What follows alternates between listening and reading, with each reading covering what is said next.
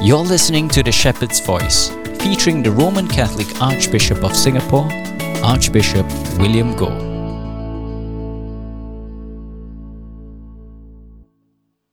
My dear brothers and sisters in Christ, in the Catholic liturgy, the highest formed and the summit of all worship is the Eucharistic sacrifice of the Mass not many Catholics and most people do not understand why we place such emphasis on the Eucharistic sacrifice of the Mass. This is, my dear brothers and sisters, the Eucharist for us is truly a celebration of the Paschal mystery the passion, death, and resurrection of our Lord. This is the means by which we come into contact with the saving events of Christ so that we might be impacted and in turn live a life of charity. It is the way in which we are redeemed.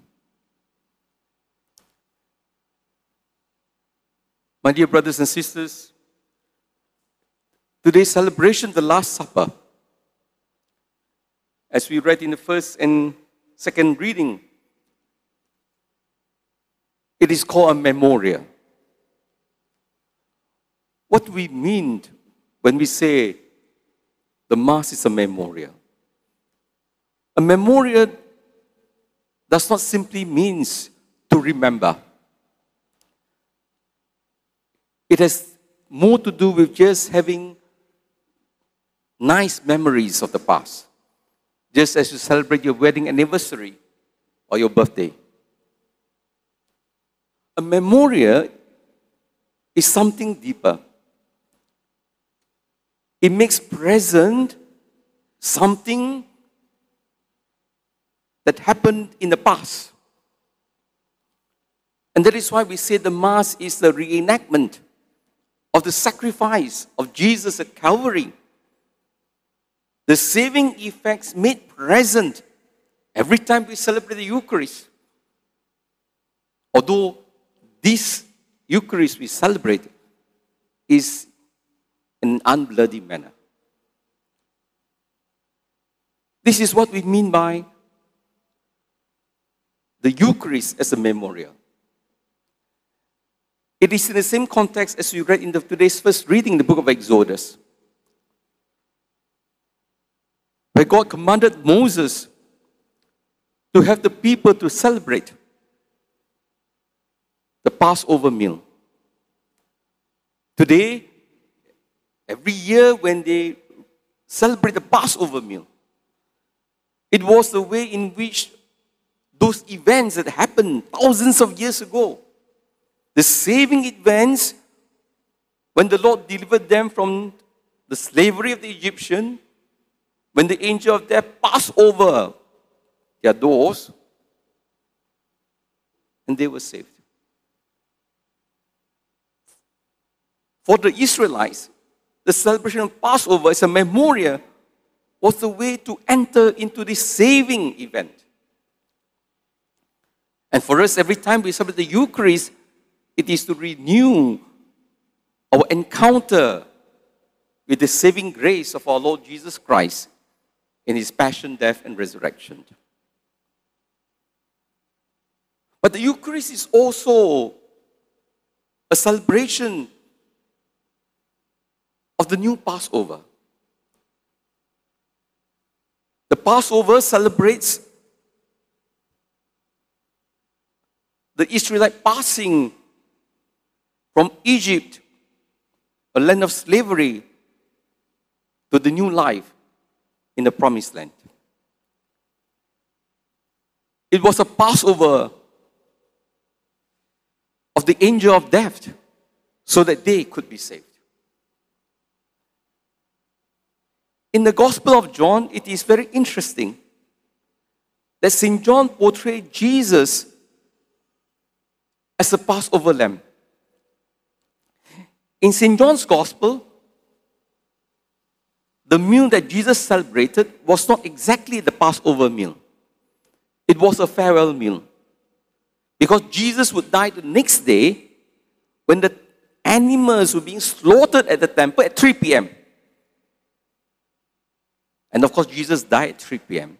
So, Jesus for St. John is the new Passover lamb that is sacrificed for the salvation of humanity, just as the lamb was sacrificed in the Old Testament.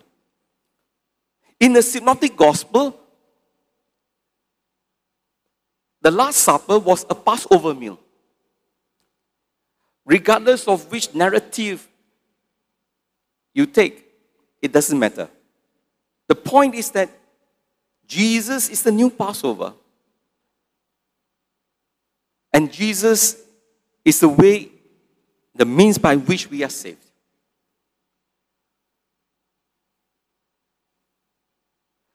That is why in today's second reading, St. Paul says, What I received from the Lord, I pass on to you. He took the cup after supper and said, This cup is a new covenant in my blood.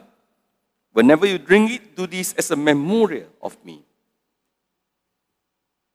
But what does it mean to do this as a memory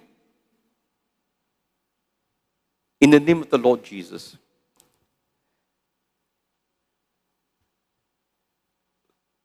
To do this as a memory does not simply mean to say we celebrate this ritual every day, every year. It does not mean simply we just offer the Mass. Rather, it is to imitate Jesus in what he had done for us. The way he sacrificed his life for you and for me.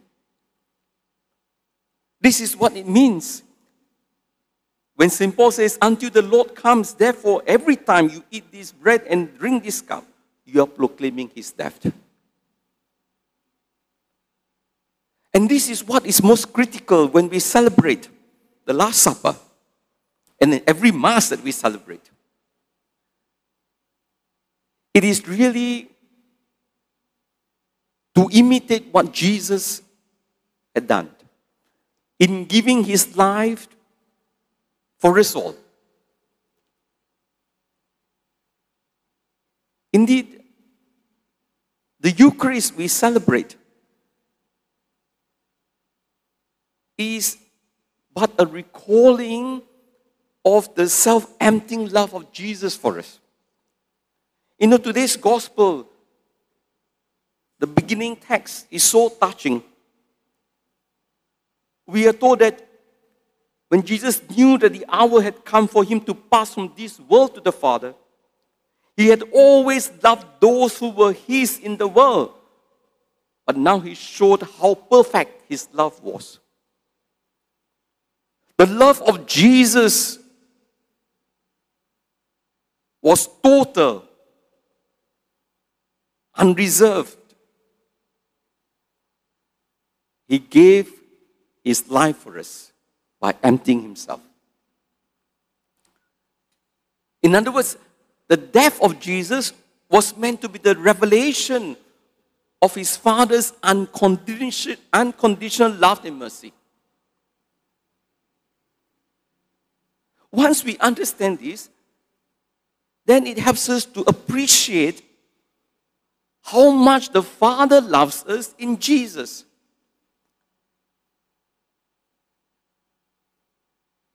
In John 3:16, for God so loved the world that he gave his only son so that those who believed in him might not perish.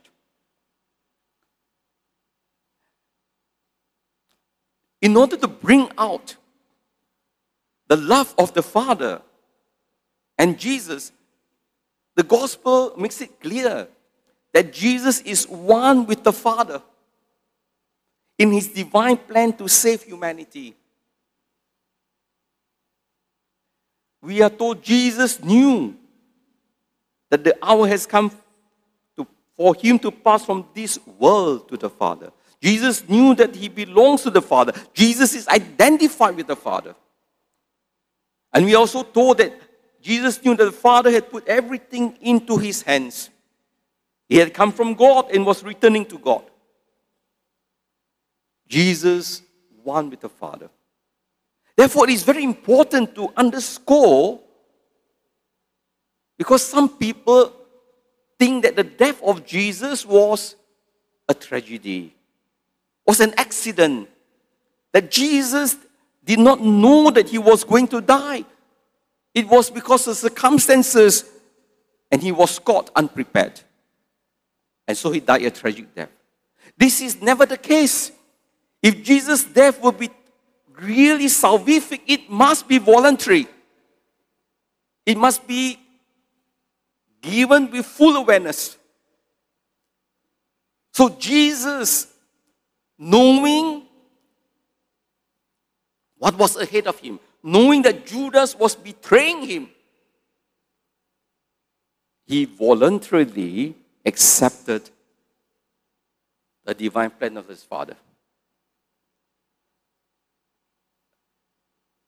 Therefore, the death of Jesus was not an accident, it was part of God's plan. In order that the Father's love would be revealed. And secondly, it's also important to recognize that the death of Jesus was truly a sacrificial death. That is why in today's second reading, which is in the Synoptic Gospel as well, we are told the sacrificial death is symbolized by the fact that Jesus took bread and said, This is my body, which is for you. And the cup of blood that is shed for you.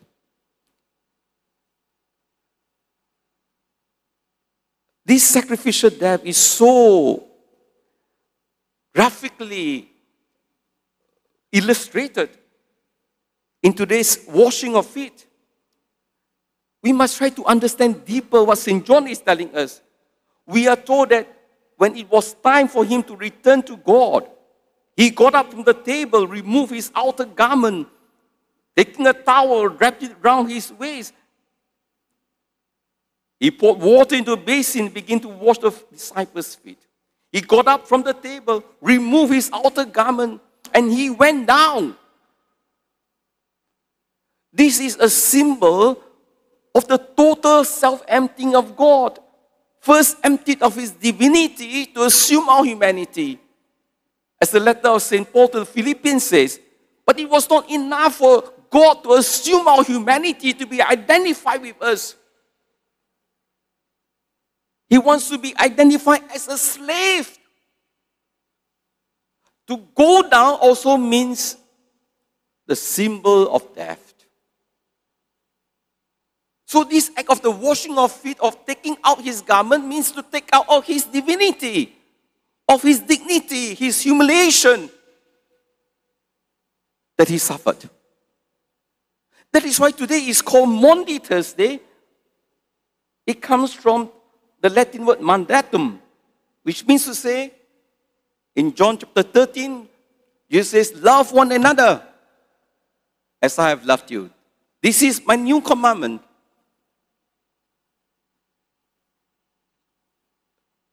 To celebrate the Last Supper is to really an invitation for us to empty ourselves, to love like Jesus, to empty our lives for others. That is what actually saved us. If some of you are feeling miserable in life, if some of you are finding that life has no meaning, the answer is simple, my dear brothers and sisters. You live for yourself. That's the problem. You live for yourself. If you start living for others, you will forget about yourself. You remember Mary? When she was chosen to be the mother of Jesus, immediately she thought of Elizabeth. expecting in her old age. Immediately, she went out to help her. She was not about herself, it was about others. That is why when St. Paul wrote this letter to Corinthians, he was scandalized because the rich Christians were not waiting for the poorer Christians to return after work to have meals together. They finish all the food. And St. Paul says this is against Christian charity, against the very basic meaning of the Eucharist. To have our body broken for others and blood shed for others. This is what it means. Every time you celebrate the Eucharist, you must ask yourself Have you given up your body for others? Have your blood been shed for others? You have not. You have not really participated in the Eucharist. It's just a ritual that you have gone through. You have not lived out the Eucharist. And this charity that we are called to exercise is not just loving the poor, caring for the sick. That is good, that is great, but not great enough. The love that we are called to give, and that is exceptionally Christian love. What is that? To love our enemies. That's why when Jesus was at the Last Supper, Judas was there betraying him, and he knew. And until the last minute, Jesus was still asking Judas, Come back. Turn back. But Judas' mind was fixed. That's why Jesus in today's gospel said, All of you are clean except one of you. But Jesus was patient until the end.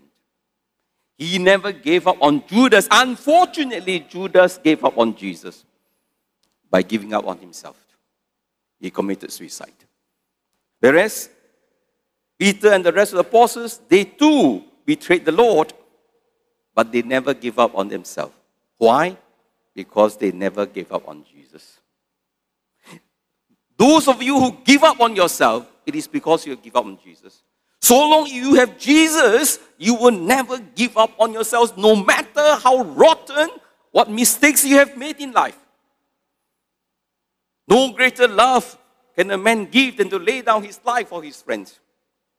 And that's what Jesus did. So, my dear brothers and sisters,